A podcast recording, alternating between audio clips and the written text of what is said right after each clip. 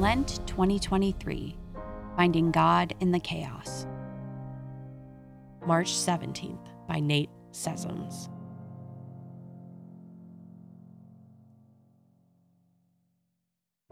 As a faculty member at a Jesuit institution and diversity and educational equity consultant, I'm often fascinated and encouraged by the linkages between diversity, equity, and inclusion and biblical teachings. In today's gospel, Jesus is asked by one of the scribes which of God's commandments is most important. In deftly navigating the trap that is inherent in the question, as if one commandment is more important than all the others, Jesus articulates that we must love the Lord with all our heart, all our soul, all our mind, and with all our strength, and love our neighbors as ourselves.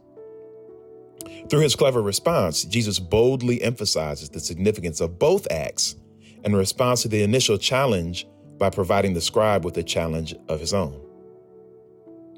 In an era partially defined by book banning, the altering of advanced placement curricula for African American studies, and the subsequent silencing of voices, today's readings provide us with a simple roadmap that allows us, as believers, to navigate these challenging times. The Bible is very clear in its teaching that all people are created in God's own image and likeness.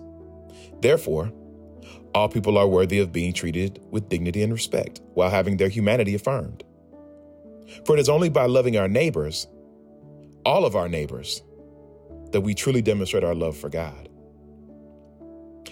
While many believe that they are steadfast in their pursuit of God and salvation, they instead lean into their own fears and insecurities while failing to listen to and learn from the experiences of the historically marginalized and oppressed.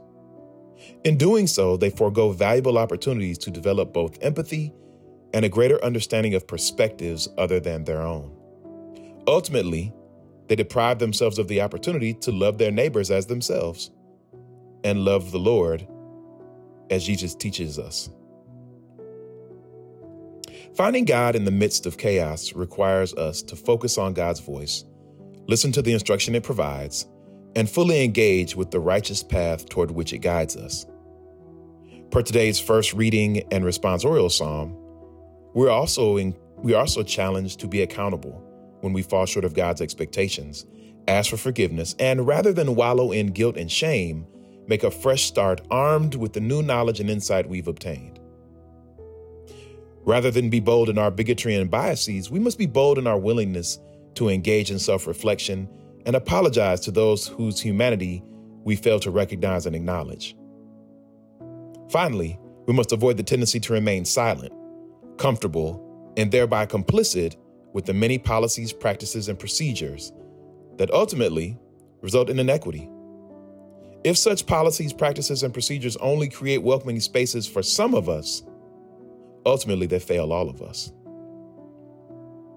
As you seek to demonstrate your love for both God and your neighbor more explicitly, consider the following questions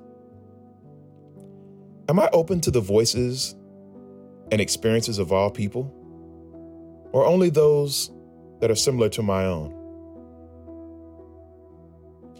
Whose humanity am I failing to affirm? What do I believe I stand to lose by advocating for their gain? Am I following God's instruction or instead being led by my own fears and insecurities?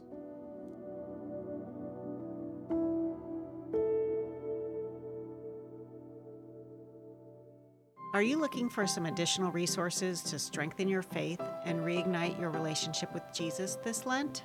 Join our friends at Hallow, the number one Catholic app in the world, in their Lenten prayer challenge Pray 40 led by Mark Wahlberg, Father Mike Schmitz, Jonathan Roumie, and more.